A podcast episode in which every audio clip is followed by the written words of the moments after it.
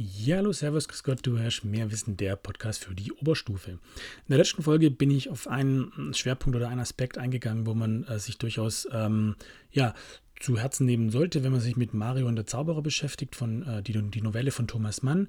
Ähm, ich habe dazu auch schon eine allgemeine Folge gemacht, habe ich aber auch in der anderen Folge bereits erwähnt. Könnt ihr auch gerne reinhören, wo es ein bisschen um den Inhalt geht. Der ist natürlich vorausgesetzt, wenn ihr euch die Folgen hier anhört, ähm, dann könnt ihr das Ganze besser verstehen. In der letzten Folge ging es um den ähm, Erzähler äh, den, den, der selber eine Figur ist quasi und was das Besondere daran ist, wie das Ganze angelegt ist. Und in der heutigen Folge, mal schauen, wie lange ich äh, laber, geht es um die historischen Hintergründe und dann vielleicht noch um Le Bons Massenpsychologie oder das wird dann eine eigene Folge.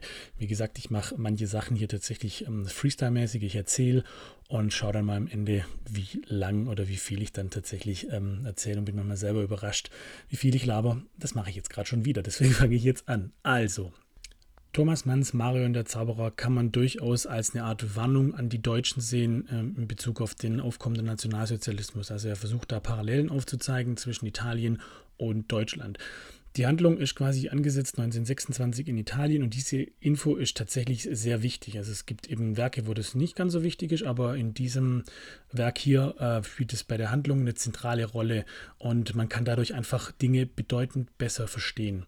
Man kann ähm, verstehen, was man versucht hier zu machen und ähm, wie er das geschickt anstellt. Ich habe in der letzten Folge schon gesagt, äh, dass ich den Move eigentlich von ihm ganz cool fand, einen Deutschen zu nehmen und den ins Ausland zu stecken und dass der diesen aufkommenden Nationalismus ähm, so am eigenen Leib so ein bisschen ähm, ja, spürt. Und dazu muss man einfach wissen, ähm, Mario der Zauberer, wo 1929 rauskam, also ähm, quasi nur vier Jahre vor, vor äh, Hitlers Machtergreifung, in Anführungszeichen, Anführungszeichen, man sagt eigentlich eher Machterschleichung, weil so eine richtige Ergreifung war es tatsächlich gar nicht, wenn man sich mal anschaut, wie viel Prozent die NSDAP hatten.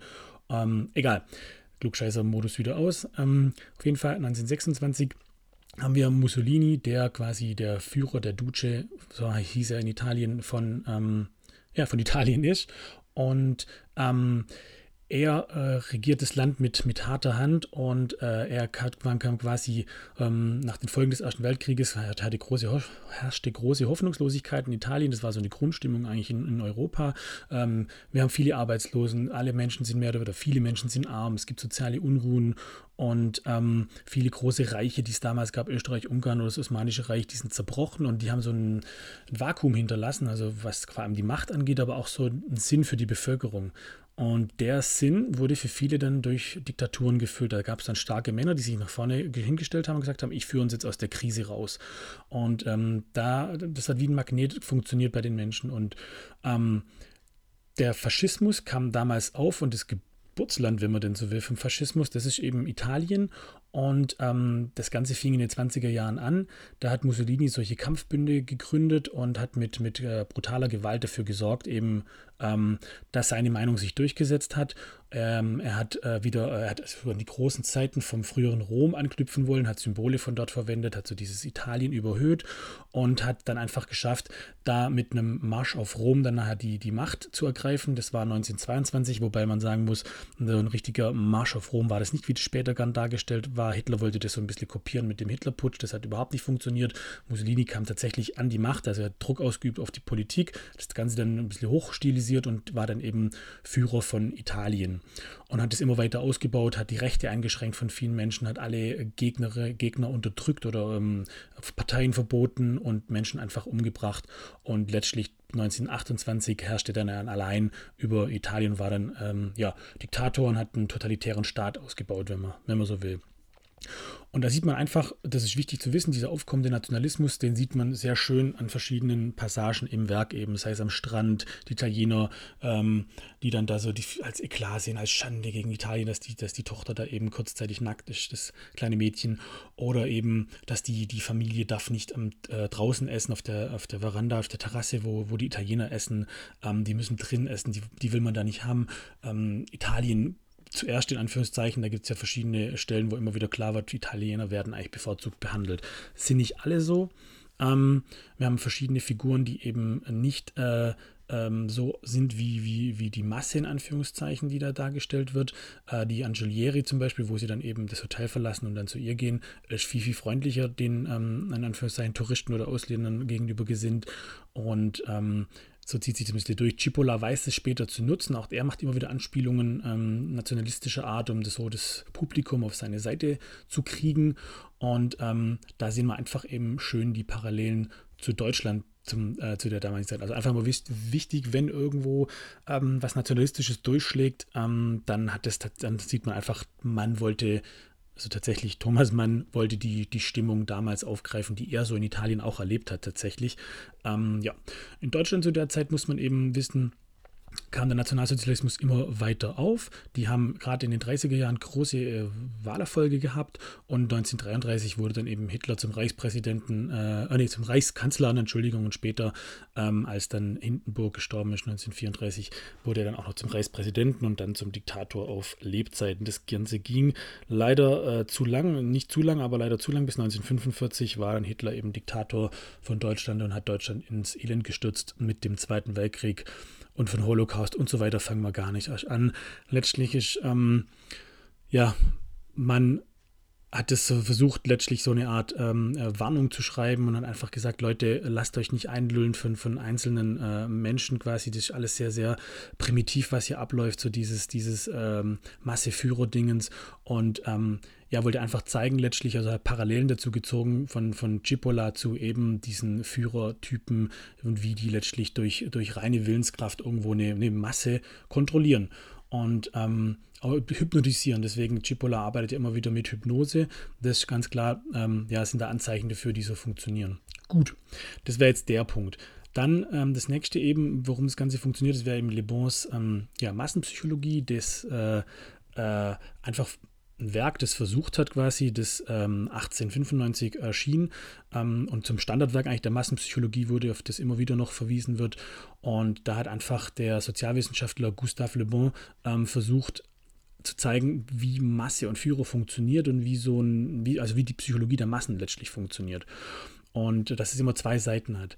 Und meistens geht es eben, es gibt einen Führer, das ist ein selbstsicherer Mensch, der einfach vorangeht und, und was macht und ähm, der einen starken Willen hat. Und es gibt eben Menschen, die dem zuhören. Also Macht funktioniert immer nur in zwei, also zwei, zwei Richtungen. Ich brauche jemanden, der Macht ausübt und hat und natürlich aber auch Menschen, die das mit sich machen lassen.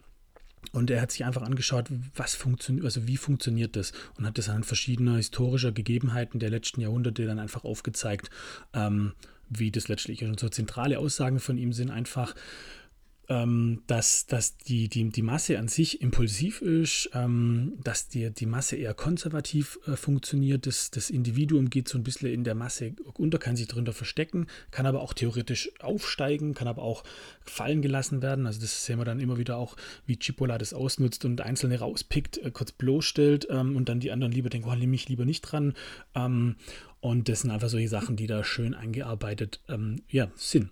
Dann ist natürlich eine Masse ist leichtgläubiger, die ist leichter zu beeinflussen, ähm, weil eben das Individuum in der Masse eher untergeht.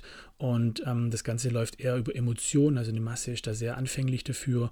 Und man kann eben dann gewisse Sachen nicht mehr unterscheiden, was ist jetzt emotional, was ist jetzt wirklich rational ähm, und lässt sich dadurch äh, ja leicht beeinflussen. So Intelligenz und Emotionalität ist auch tatsächlich in der Masse nicht so gegeben, weil eine Masse leicht erregbar ist, sie ist leichtgläubig, sie ist sprunghaft, ähm, sie reagiert ganz arg stark und ähm, generell kann man sagen, eine Masse ähm, ja, lässt sich leichter auch irgendwo überzeugen natürlich. Das hat fast schon so religiösen Charakter. Und ähm, es braucht aber immer auch einen Führer letztlich und der hat eben so dieses in Anführungszeichen Charisma. Und ähm, die Masse äh, braucht es regelrecht und ähm, ja, äh, labt da danach in Anführungszeichen. Und der, der, der, der, der Führer wird häufig dann durch eine große Rednergabe ausgezeichnet. Also das heißt, man kann einfach bestimmte Bilder bei denen erwecken, ähm, man hat bestimmte Überzeugungskraft, wiederholt ständig, behauptet irgendwas. Und ähm, das ja, lässt dann so die Masse einem folgen, wenn man so will. Und Cipolla macht es von Anfang an. Also er, er, er, kommt ja zum Beispiel schon zu spät, heizt die Stimmung auf, kriegt Applaus, obwohl er noch gar nichts gemacht hat. Dann er hat Adelszeichen, also er stellt sich schon als ähm, abgegrenzt zu dem einfachen Volk dar. Er hat diese äh, Reitpeitsche in der Hand, ähm, die ganz klar symbolisiert, so er übt Macht aus. Und ähm, ja, das das Publikum springt da mehr oder weniger drauf an. Ja, es gibt Vereinzelte, die ihn bloßstellen, aber die ähm, pickt er sich ja dann eben raus und stellt die wiederum derart bloß und will so einfach dann auch zeigen, äh, will so oder übt dann so auch Macht aus. Das heißt letztlich, Cipolla wird hier als Führer dargestellt und das Publikum äh, als, als die Masse. Und ähm, das, die verliert dann mehr oder weniger die Vernunft und äh, er, er verschafft sich den Respekt in der Masse dadurch durch Unterdrückung eigentlich. Und ähm, er wiederholt sich immer wieder, hat eigentlich eine große Redebegabung, wirkt auch sehr selbstsicher. Also wie gesagt, er geht auf die Kritik ein, wenn sie geäußert wird und erstickt sie aber gleich im Keim. Also ähm, so ein Klassiker so wegen, ja, aber du. Ähm, und äh, insofern kann man sagen, er geht dem nicht aus dem Weg. Er überdeckt das Ganze natürlich auch mit Alkohol, das ist vielleicht auch was, was man sieht, aber es ist auch eine gereizte Stimmung, ähm, äh, Wut da, Gewalt da. Er beschimpft Leute, die zum Beispiel nicht lesen können. Das ist eine Schande für Italien und versucht auch wieder diesen Pathos oder dieses Nationalistische aufzugreifen. Und ähm, wir sehen die, die leichtgläubige Masse irgendwie, die, die auf diese Magie dann auch in Anführungszeichen so ein bisschen, bisschen reinfällt und sich überzeugen lässt, eben durch Emotionen und eben nicht durch Logik. Und das ist ganz arg wichtig und eben dem, deswegen sieht man da schön viele Parallelen ähm, zu eben Le Bons Massenpsychologie. Äh, ob jetzt Mann das wirklich gelesen hat, das Werk, das ist nicht bekannt, aber es gibt doch einige Parallelen da dazu. Man könnte das Ganze eben sehr schön dann auch sehen als eine Verarbeitung von dem in, in, in der Handlung. Man kann das äh, zumindest erwähnen, man kann darauf eingehen und es gibt immer wieder ähm, Stellen, die sich da sehr gut eignen. Das heißt, wenn ihr das seht, wie das funktioniert, dieses Verhältnis mit, mit ähm, Masse und Führer, dann geht da drauf ein, zeigt das sehr schön am Text, an der Textstelle, die ihr kriegt und geht auf die Gefahren ein und wie eben ähm, das Verhältnis von Masse und Führer ist. Und dann habt ihr eigentlich auch schon alles Wichtige. Das heißt, ähm, Ihr könnt jetzt das Werk unter verschiedenen Aspekten interpretieren. Meistens wird es euch tatsächlich auch vorgegeben und wie gesagt, die drei erwähnten sind so die klassischen, die man immer sehr gut bringen kann. Also das heißt, der ähm, Erzähler, das ganze Erzählverhalten, wie das angelegt ist, der ähm, historische Hintergrund eben und eben Le Bons ähm, ja, Massenpsychologie. Alles kann man gar nicht wissen, das geht überhaupt nicht, aber es reicht auch hier einfach mehr zu wissen und ähm, genau darum geht es in diesem Podcast. Ähm, Ihr müsst einfach nicht alles wissen, ihr müsst nur mehr wissen und das reicht dann auch, um eine Prüfung gut zu bestehen. Und alle, die jetzt irgendwie in den nächsten Wochen, Monaten eine Prüfung rund um Mario und den Zauberer haben, denen wünsche ich schon mal ganz viel Erfolg. Ihr schafft es und denkt immer dran, ihr müsst nicht alles wissen, nur mehr wissen. Egal wie man es dreht, es bleibt Qualität.